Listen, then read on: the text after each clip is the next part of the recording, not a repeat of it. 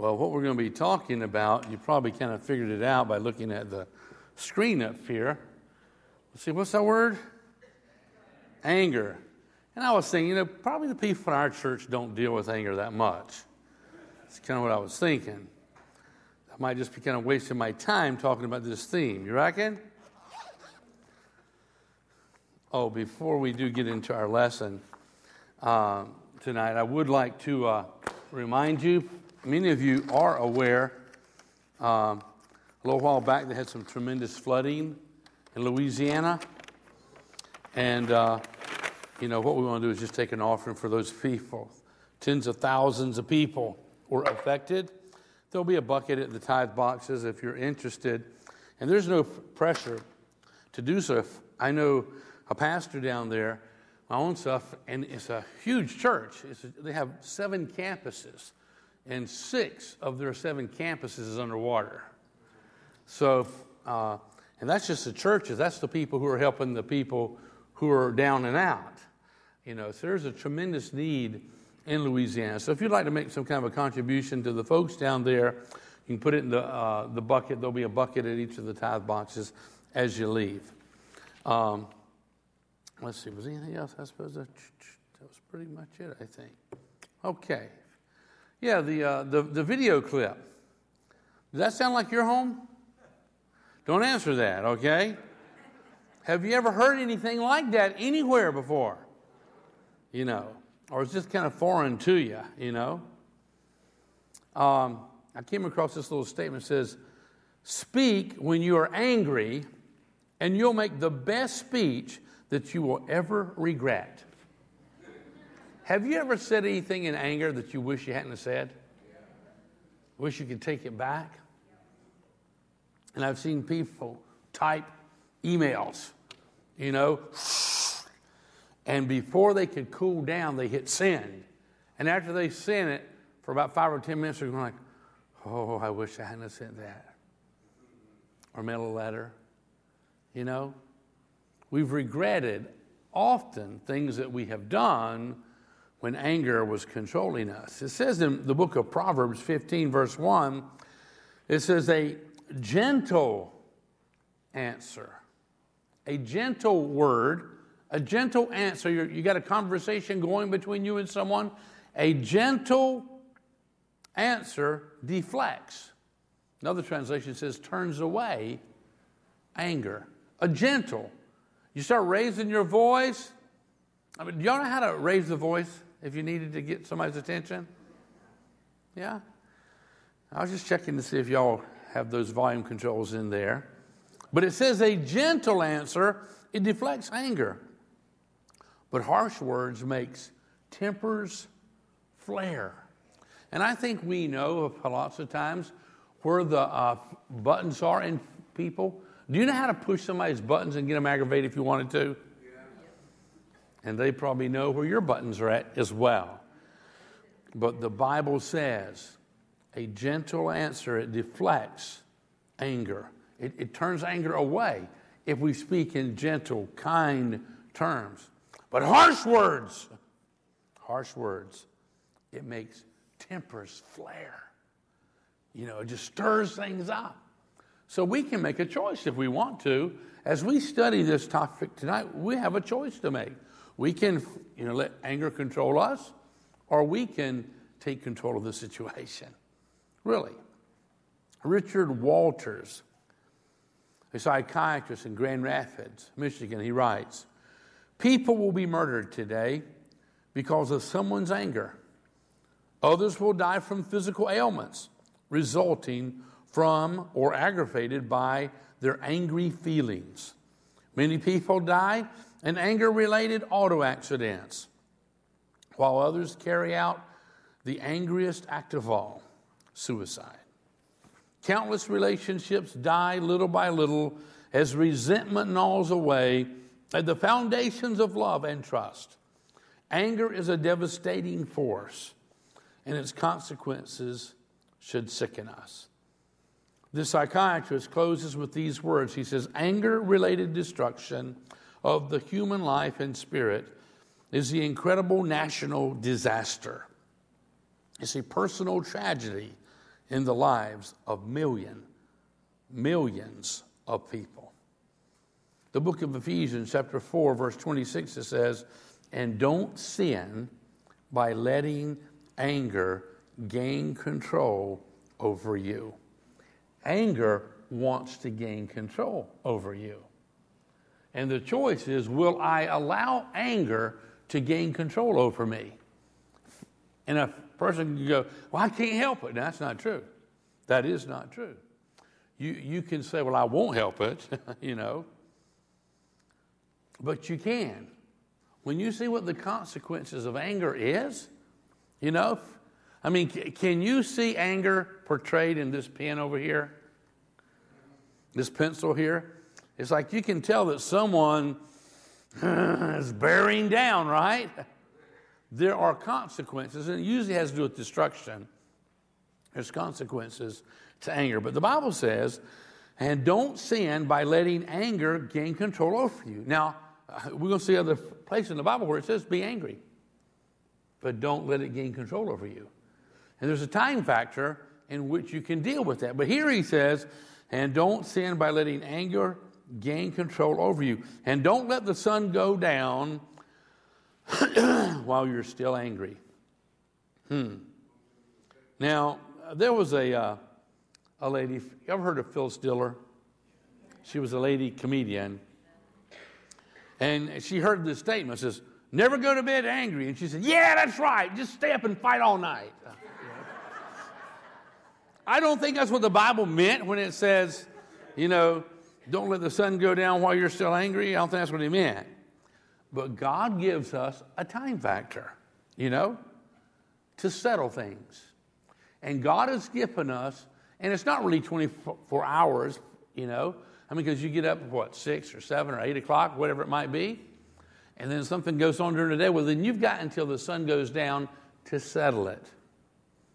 And God gives us that. Because what happens? Have you ever been upset or angry with someone and a few days pass and really, honest to goodness, you can't remember what got you so aggravated? Anybody ever been there? Other than me? it's like, Susan, I know I'm mad at you, but I can't remember why. Could you help me here?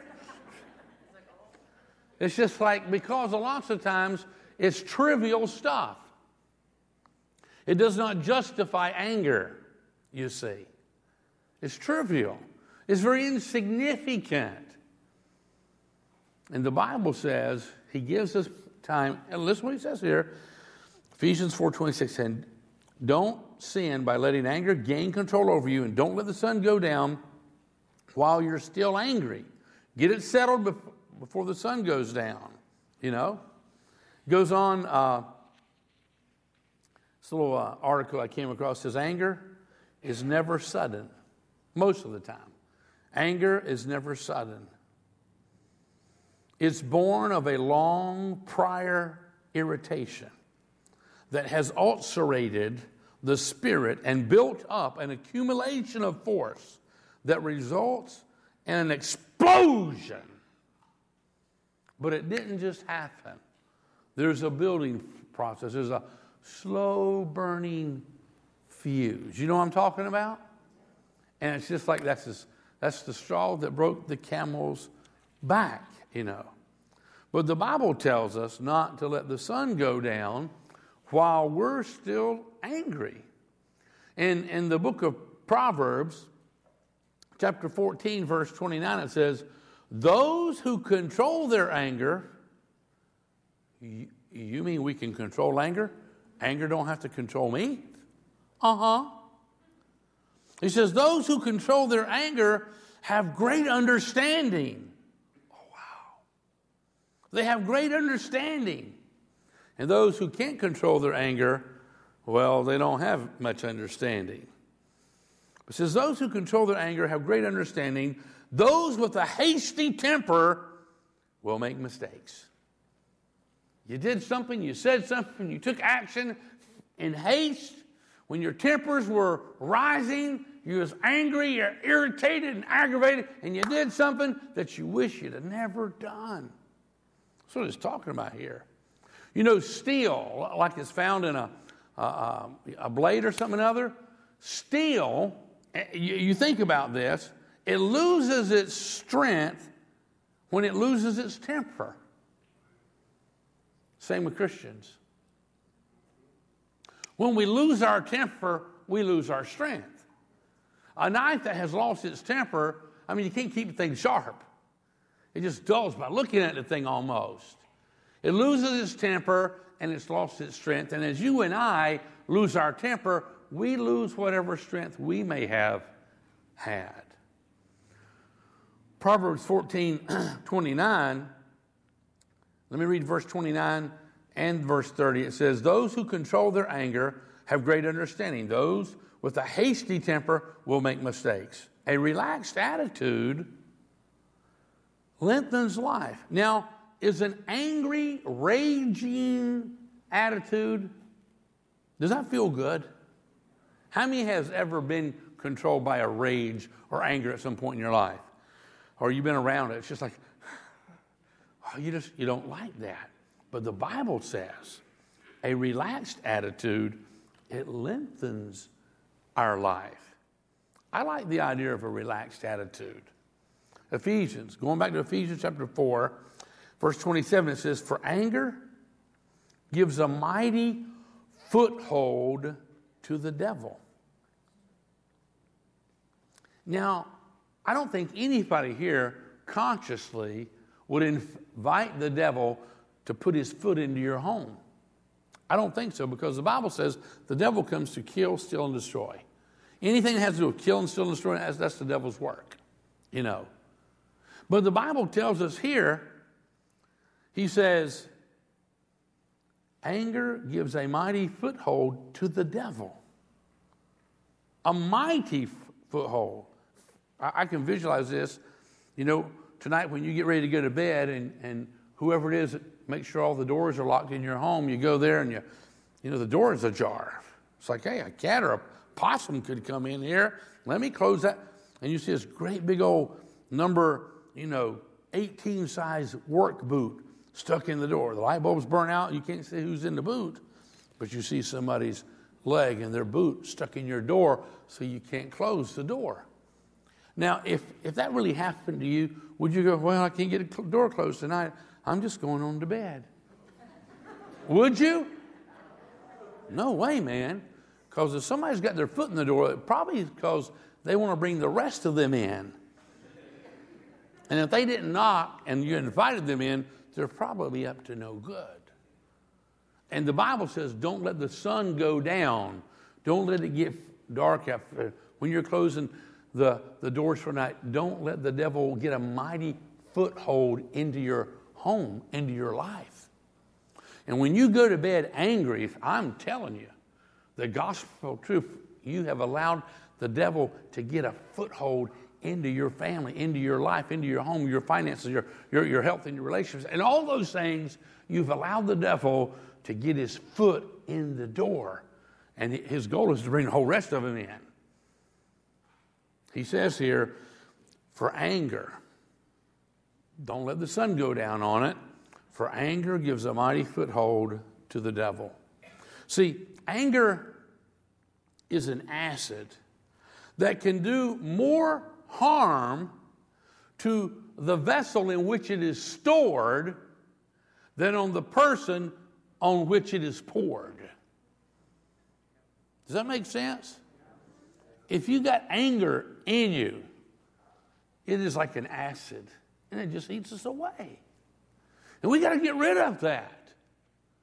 Because when we have allowed anger in us, it, it, it's doing damage to us it's, it's, it's allowing the devil to have his big old foot, a stronghold into our life. And that's why the Bible says you got a day. You got a day. Before the sun sets and you go to sleep, settle it, deal with it, forgive, pray. Whatever you got to do, do it. And you can do it. It's not, well, I can't do that. No, it's, a, I won't do that if we were to be honest with each other. Let me pick up in verse uh, 27 and go into verse 28. It says, For anger gives a mighty foothold to the devil. If you are a thief, he goes on to say here, Stop stealing. Begin using your hands for honest work and then give generously to others in need. Verse 29 says, Don't use foul or abusive language. And we usually do that when we're angry, right? People who get angry, they start using foul and abusive language. He says, Don't use foul or abusive language. Let everything you say be good and helpful, so that your words will be an encouragement to those who hear them. No anger filled words. That's what he's telling us here, you know. you know, when you reply to a nasty remark with a nasty remark, that's like trying to, uh, you ever get dirt on your hands and you need to wash it off? Can you imagine taking a bar of mud to try to wash the dirt off with? You think it would work very well? And if somebody's angry and they're throwing angry, nasty words at us, and, and we're trying to settle things by throwing angry, nasty words back, it does nobody any good. It really doesn't. Picking up in verse 30 here, Ephesians 4:30 says, "And do not bring sorrow to God's Holy Spirit by the way you live. Remember, He is the one who has identified you as His own, guaranteeing that you will be saved on the day of redemption." Verse 31 says, "Okay, get rid of all bitterness, rage, and anger." Uh, rage is anger that's escalated to a high level. Get rid of all bitterness and rage, anger, harsh words, and slander, as well as all types of malicious behavior. Did you know this is in the Bible? It says, don't do the anger thing. And if you are going to deal with anger because something came up, you got until the sun goes down. If, if you go beyond the sun going down, you have invited the devil with his destructive powers into your family, into your life, into your finances, your relationship, everything relates to you. You've invited the devil in if you go to sleep angry. Now, you can like it or not like it, but it's the truth.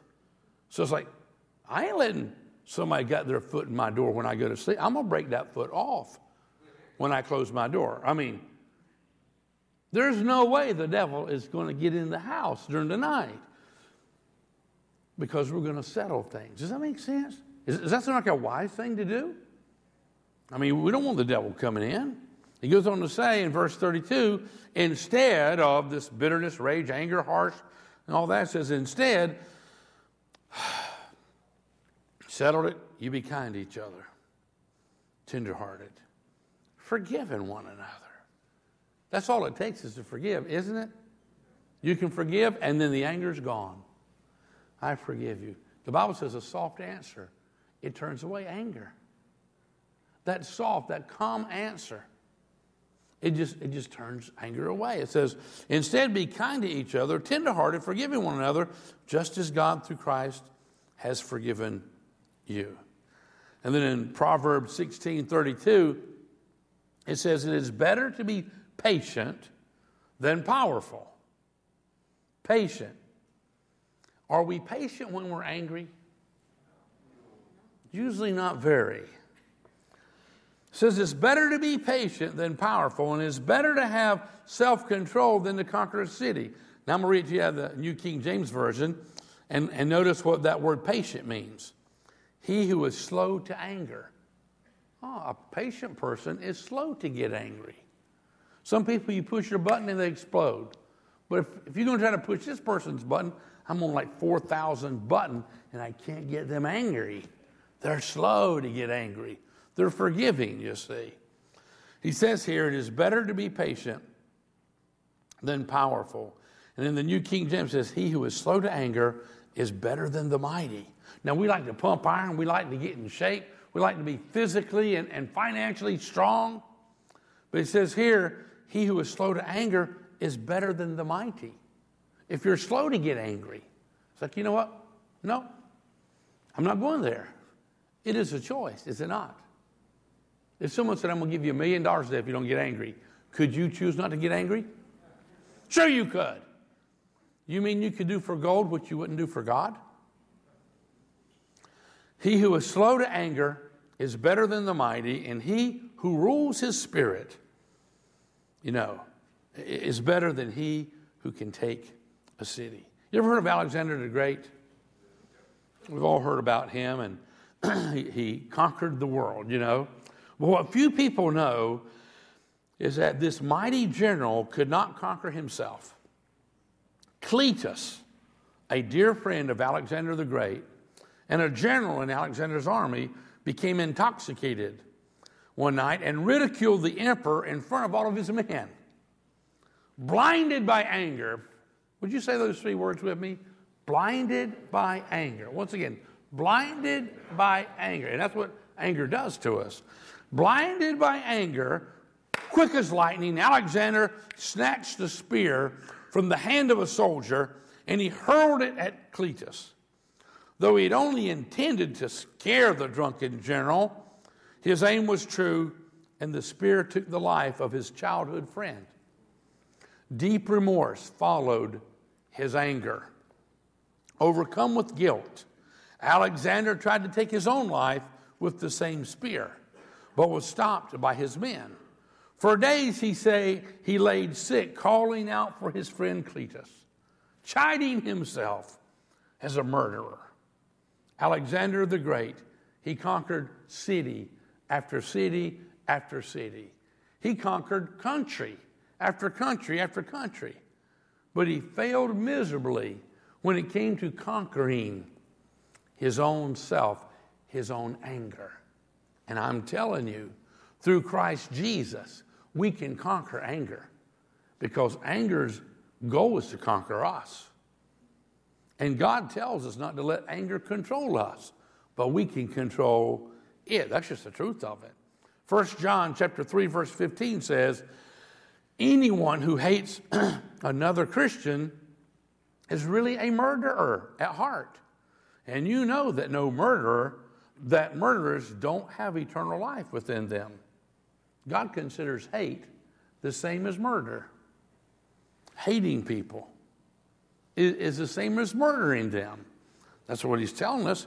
James chapter 1 verse 26 says if you claim to be religious but you don't control your tongue, you're just fooling yourself and your religion is worthless. See, if salvation does nothing for our temper, well, it can do really not much for our soul. If we have not allowed God to gain control of our heart, of our mind, of our tongue.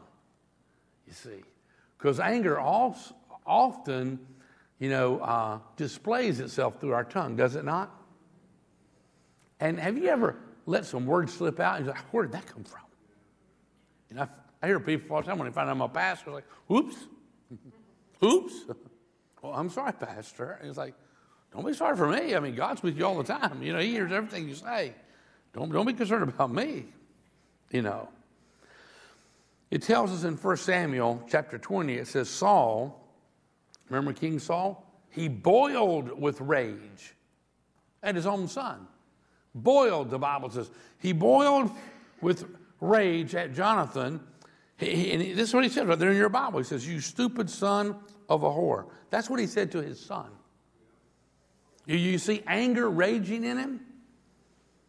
He swore at him. Do you think I don't know that you want David to be king in your place, shaming yourself and your mother? Verse 31 says, As long as that son of Jesse, the son of Jesse was David. You remember David who killed Goliath? As long as that son of Jesse is alive, you'll never be king. Now go and get him so I can kill him. But what has he done? Jonathan demanded. Jonathan was close friends with David. Why should he be put to death? And then Saul hurled his spear at his own son Jonathan, intending to kill him, his own son. So at last, Jonathan realized that his father was really determined to kill David. What we see here is anger. Anger breaks things, destroys things.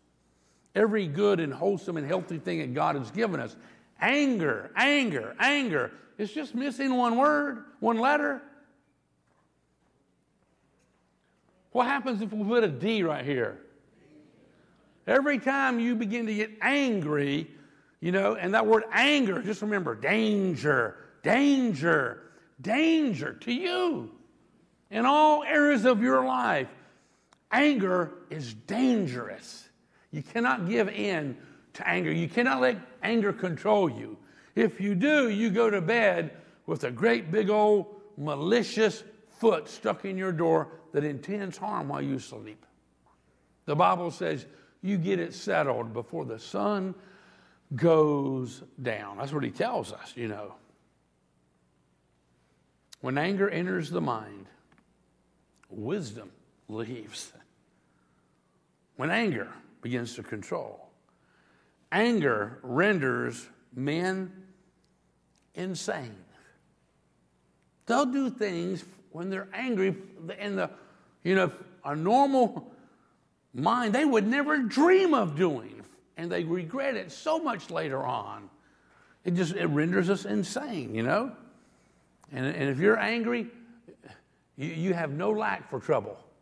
You've always got something to talk about. There's always trouble here and trouble there and trouble every, every, everywhere. When you're angry, see, a soft answer will turn anger away. He said, Nope, not coming in here. Not bringing that great big old size 18 foot boot in my house, you know. You're not bringing destruction here. No, you're out of here, man. I'm going to just heal up now. You know, relationships are going to heal up. All of the things that's going, we're just going to heal up. We're just going to move forward. No longer is anger allowed in. See, some people think that they have uh, dynamic personalities because they're always exploding, you know. You ever know any people who explode? It's just like you kind of like, you know, I think I've got to go home and change the air in my tires or something. Nobody wants to be around there when anger is, you know, displaying itself. There's a testimony of a marriage going through some rough times. One night, George passed the breaking point and emotionally he exploded. He pounded the table, he pounded the floor. I hate you, he screamed to his wife. I won't take it anymore. I've had enough. I won't go on. I won't let it happen. No, no, no. Several months later, George woke up in the middle of the night and he heard strange sounds coming from the room where his two year old son slept. See, he had been going to bed at night with this great big old devil sized boot in his home. George walked down the hall, stood outside his son's door, and shivers ran through his flesh. In a soft voice, the two year old was repeating word for word the precise inflection, the climatic argument between his mother and father. The little two year old was going, I hate you. I won't take it anymore. No, no, no. You don't think that what happens in us trickles down to our children? It really does. George realized that in some awful way he had just passed on his pain and anger and unforgiveness to the next generation.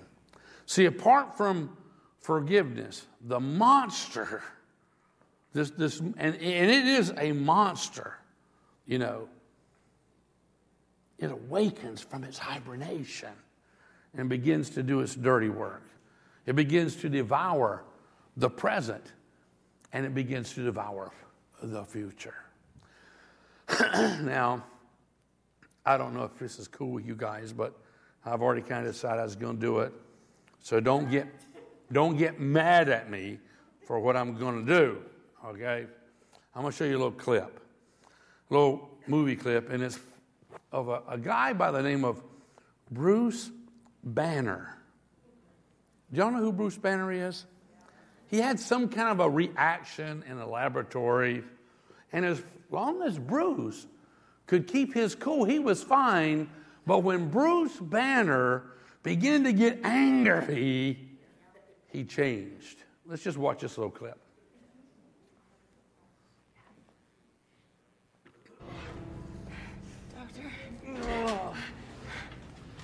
Bruce, you gotta fight it. This is just what Loki wants. We're gonna be okay. Listen to me. You hurt? We're gonna be okay. Right? I swear on my life, I will get you out of this. You will walk away and never ever. Your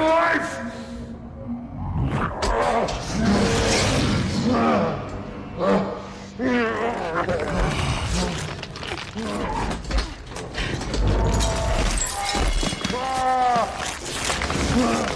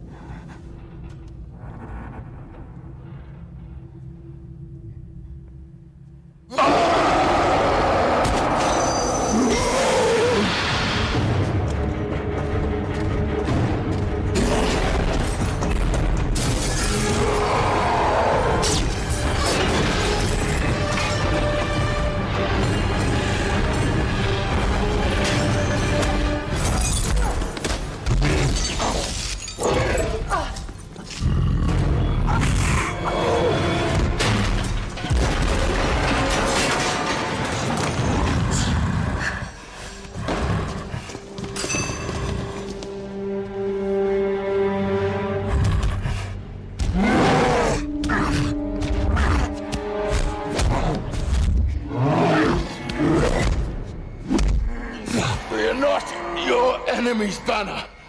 Try to think.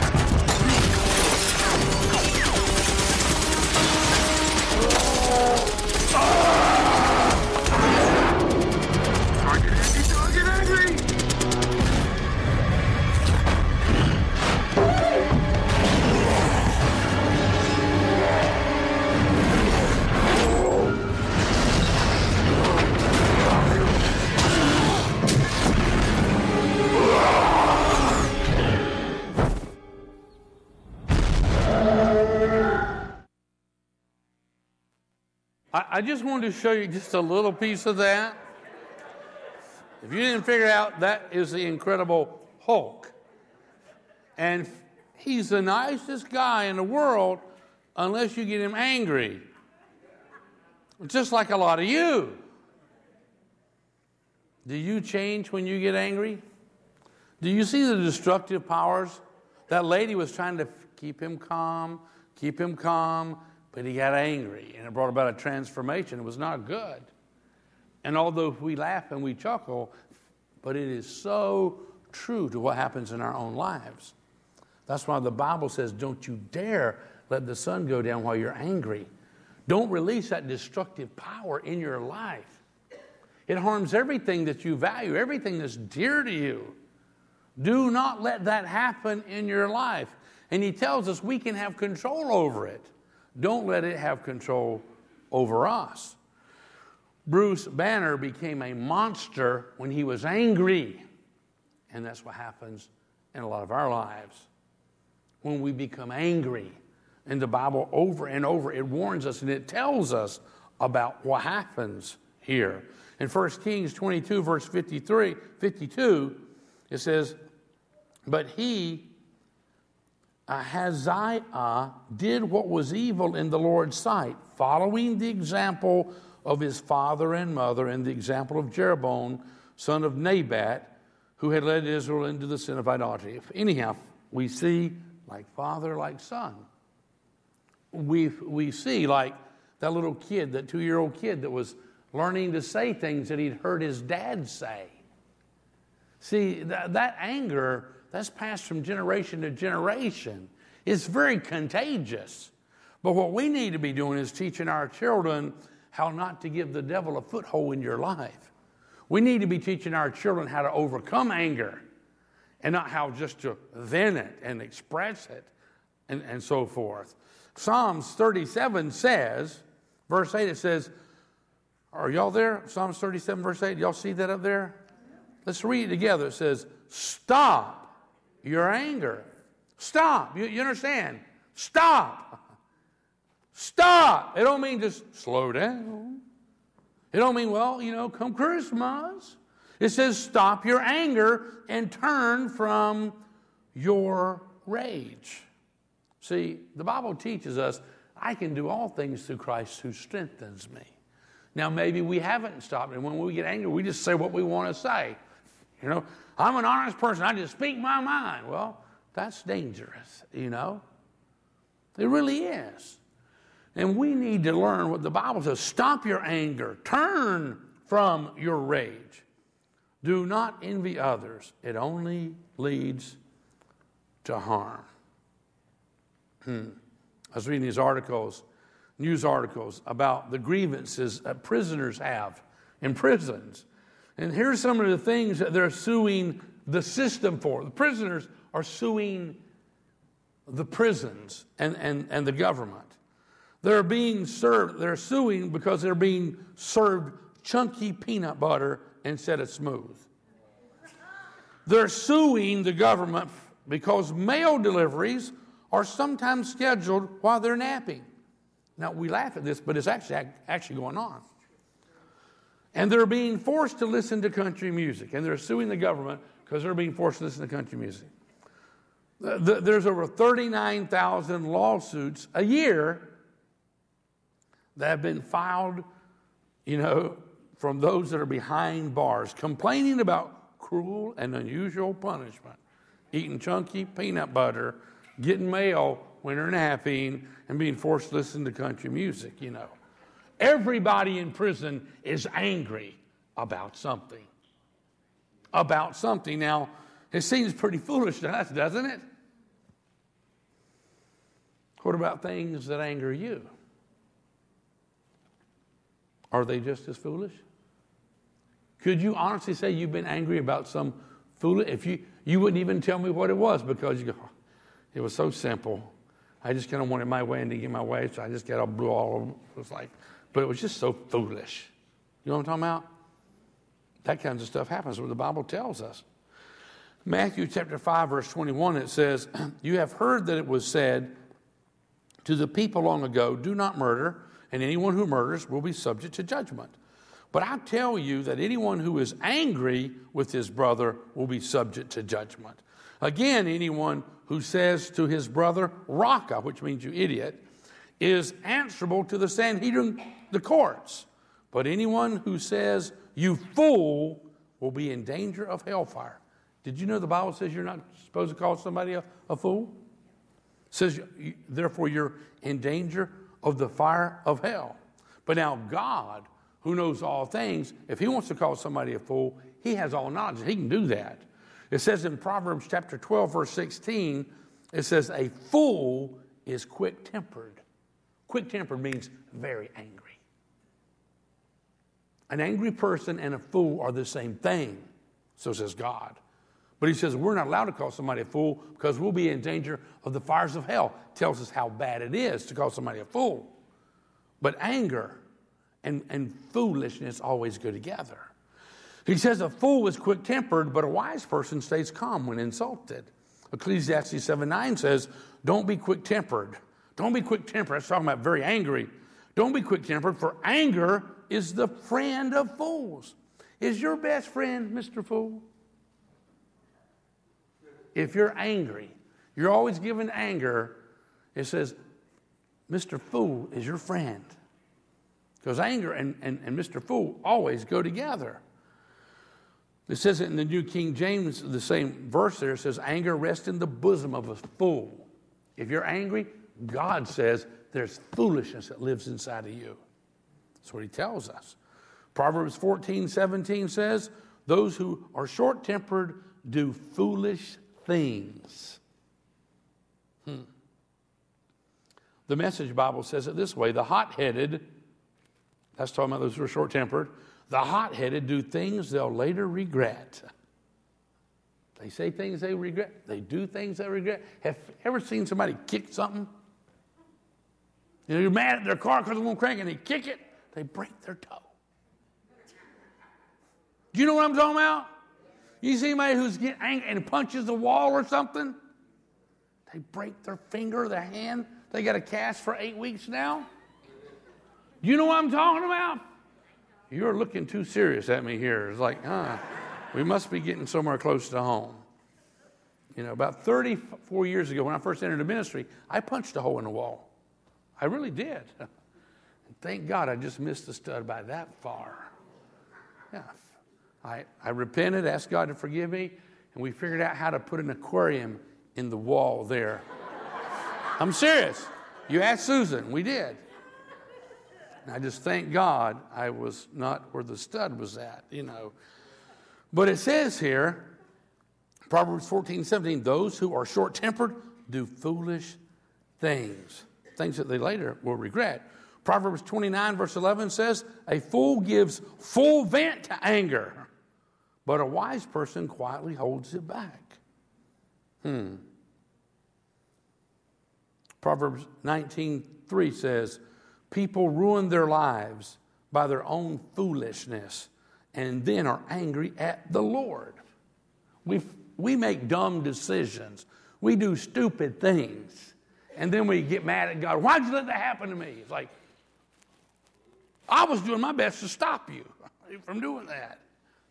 And we get all upset at God because God allowed us to do what we were intent on doing, you know.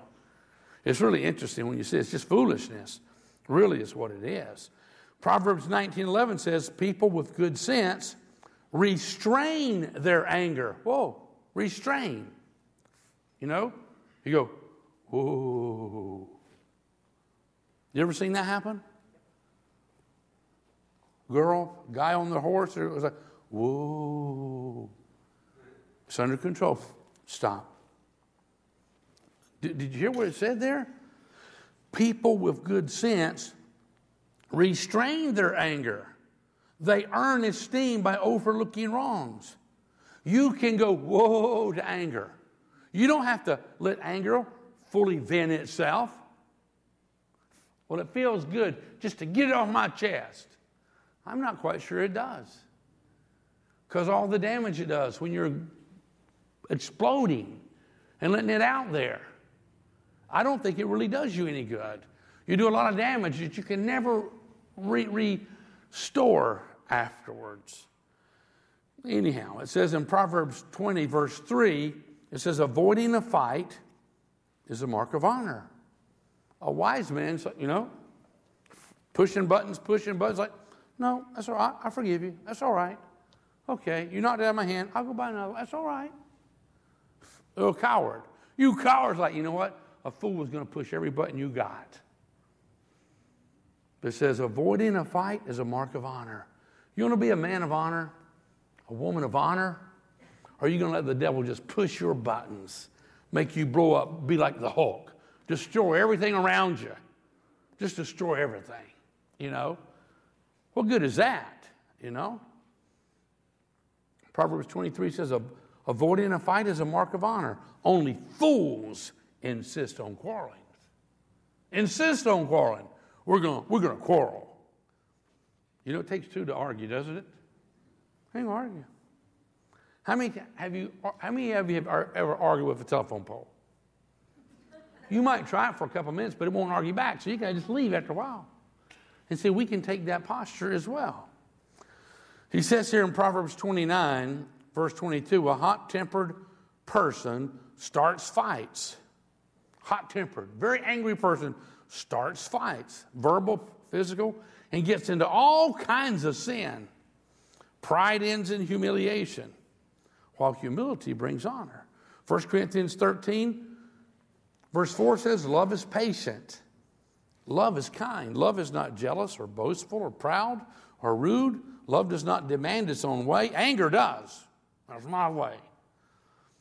Love does not demand its own way. Love is not irritable. Do you know anybody who is irritable? Don't look at them right at the moment. Love does not demand its own way. Love is not irritable, and it keeps no record of when it has been wronged. Are you keeping a record of how many times somebody well, they did this and they did that and they did this and they did that and they did this and they did that. Aren't you glad God doesn't do us that way? He just forgives us. He just completely has cleansed us. It hit newspaper front page in 18 in the 1880s when the Hatfield clan feuded with the McCoy. Y'all heard about them? And that wasn't just make believe, that actually happened. Started in 1880s. From across the border of Kentucky, historians disagree on the cause of the feud, which captured the imagination of the nation during a 10 year run. Some cite it was some Civil War tensions. The McCoys sympathized with the Union, the Hatfields with the Confederacy. Others says it was it, it began because the McCoys blamed the Hatfields for stealing hogs. And this actually happened. As many as 100 men, women, and children died during their feud. And, and a lot of people can't even figure out why did it start in the first place. Just like us. Why do we get aggravated? I don't know why, but I'm mad at him.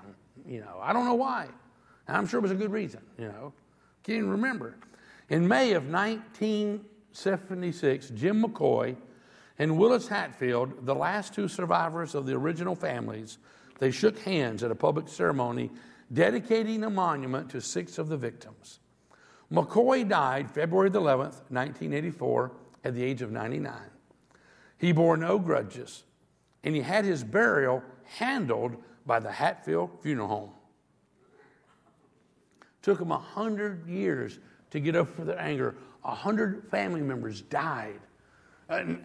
untold amounts were wounded and maimed, but over a hundred of them actually died from their anger. And they, they, they couldn't close their door at night. There was a big old boot in there, see. And their anger turned them into monsters like that incredible Hulk that we saw. It says in uh, Matthew, well, let me see. Do I have time to go there? No, I don't think so. Let's see. Okay, well, let's just stop with this passage right here. James 1:19. It says, "Understand this, my dear brothers and sisters. You must all be quick to listen, slow to speak, and slow to get angry. Human anger does not produce the righteousness that God desires. Human anger never makes things right. There is a righteous indignation. It's a whole different animal. We're not talking about that tonight. But it's something that inspires us to do the right thing. But human anger does not produce the righteousness that God desires. So then he says, So get rid of all the filth and evil in your lives. And the way we do it is confess it to God. Say, I'm, I, have been sinning with my mouth and with my thoughts. I've been angry and judgmental and critical and bitter and full of rage. And I recognize now it's sin. It's allowed destructive powers to be at work at me. I'm sorry. Please forgive me. So the Bible tells us to confess it to God. What does God do when we confess our sins to Him? He forgives us, He cleanses us, He closes the door where that boot has held it open, you know. Says, So get rid of all the filth and evil in your lives and humbly accept the word God has planted in your hearts, for it has the power to save your souls. But don't just listen to God's word, you must do what it says. Otherwise, you're only fooling yourself. So we got to do what the Bible says. Don't give in to anger. Do not give in to anger. We're going to close with a song, and I'd like you to listen to it. And in this song, it's just talking about in the eye of a storm. Sometimes a storm can be multiple things, but one thing the storm is often found, it is in anger. So in the eye of the storm, although it can be used as many other things, I want you to think about this and how God's dealing with you right now. And then I'll close with a word of prayer.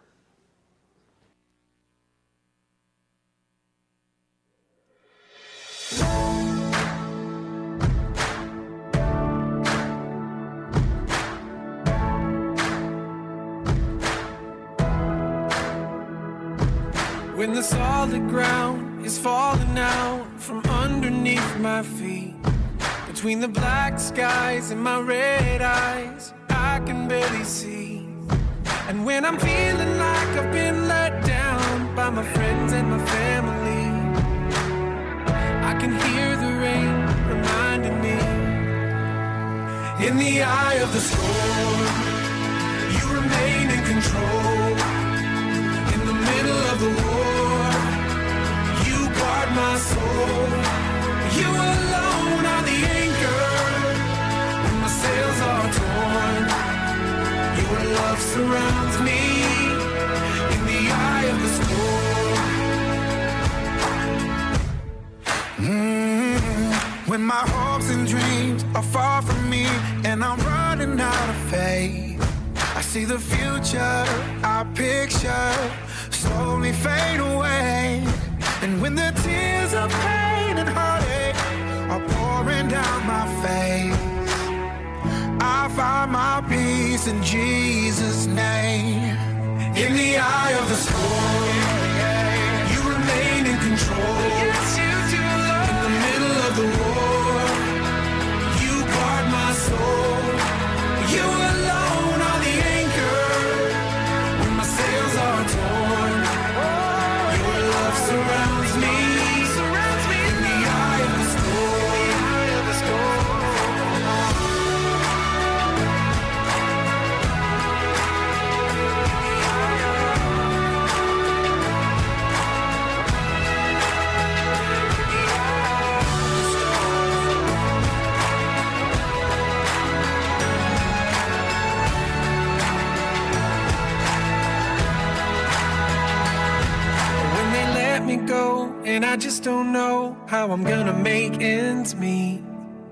I did my best, now I'm scared to death that we might lose everything.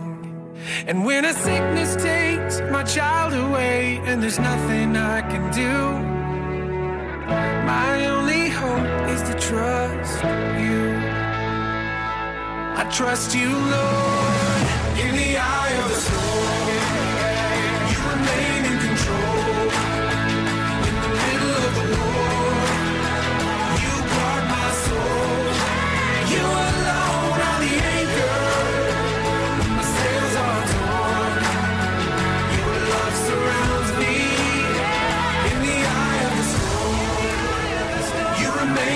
Control.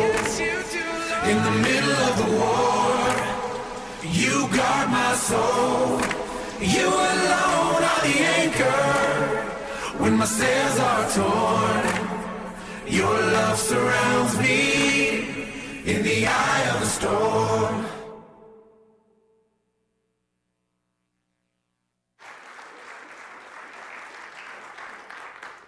Your love surrounds me in the eye of the storm. And you know what? God's going to take care of us. He's going to take care of every one of us. And what we, we have here is we have the manufacturer's handbook. He tells us how to act, He shows us how to respond. And all the things that are, are, are coming against us, we can trust Him because His love is going to surround us in the eye of that storm. And what's in the eye of the storm? Peace. You know, a hurricane, in the, in the eye of the storm, what's there? It's calm. In the presence of Almighty God, although there's all kinds of things raging around us, like that incredible Hulk, but in the love of Almighty God, in the midst of that storm, there's peace when we find our relationship with the Almighty God. Would you bow your heads with me? Father, I thank you for your provisions that you have made for us. You know every detail about every one of us, and you love us. That's why you sent your Son to the cross to pay for our sins, that we could be forgiven and live with you forever. Lord, there's storms that come against us all, and we're looking to you to be that peace in the midst of those storms. As our heads are bowed, I'd ask you to join me in a simple prayer to renew our faith in Christ, to reaffirm your faith in Him. If you already know Him, would you join me as we pray? If you're not sure things are right, would you pray and invite Jesus Christ into your life as your Savior, as your Lord, as your King, as your provider? Could we pray together right now? Dear Heavenly Father, I believe that you love me. That's why you sent your Son. I believe that Jesus died in my place. He was my whipping boy. He paid for my sins. I believe that Jesus rose from the dead. And He's knocking at the door of my heart. And I open that door right now. And I welcome Jesus into my life as my Savior, as my Lord, and as my King, as the peace in the midst of every storm. That's who Jesus is. In his name, amen and amen. You know, before you leave tonight, I just want to encourage you. You know, I've got this little, uh, oh, what do we call this? Our weekly challenge. And it just simply says, knowing that human anger does not produce the righteousness God desires, this week I will stop letting anger control me. He says, I will. And what I'm doing is giving you an opportunity to check that off. You go, that's me. I'm going to stop. I'm not going to get angry. I can turn the other cheek. Somebody insults me, I can say something positive. I can do that. See, the devil whispers to us like, you can't. Oh, yes, you can. My Bible says you can do all things through Christ who strengthens you. Is that right? Can do all things through Christ who strengthens me. So if you agree with that, knowing that human anger does not produce the righteousness God desires, this week I will stop letting anger control me. If you agree with that, check it off. Drop it in the tithe box on your way out. Oh, and, and uh, if you pray to me just now and you welcome Jesus into your life as your Savior, if you stop at our connections desk on the way out, We've got a little gift bag there. It's got a Bible, a movie, and some other little goodies that I believe would inspire you. And if you're a guest with us, just let them know, hey, this is my first time here in a long time, and we have a, a, a nice, awesome gift for all of our, our guests. Don't forget also, if you have been praying for the folks down in Louisiana, say, boy, I wish there was something more I could do. If you want to send a contribution to them, we'll be sending a gift to them this week to some of the churches that we know of who can make a difference in other people's lives. And we also work through Samaritan's Purse. That's uh, the organization that, you know, uh, is run by Billy Graham's son, you know, so uh, Franklin. So if you'd like to, the buckets that are around, you can give there. So is there anything else? Oh, at the end of the service, if there's any needs that you have, there'll be folks around the altar who would love to pray with you. And I'm telling you, God, He still answers prayer. Let me just ask real quickly how many of you, and don't do it if you're not 100% convinced, but how many of you would testify that God has genuinely, miraculously answered prayers in your life before? Just raise your hands. I'm telling you, we serve an awesome, a wonderful God, do we not? Absolutely. Well, if you would, make it a point to get to know each other, shake somebody's hand, high five somebody, hug somebody's neck. God bless you. You are dismissed.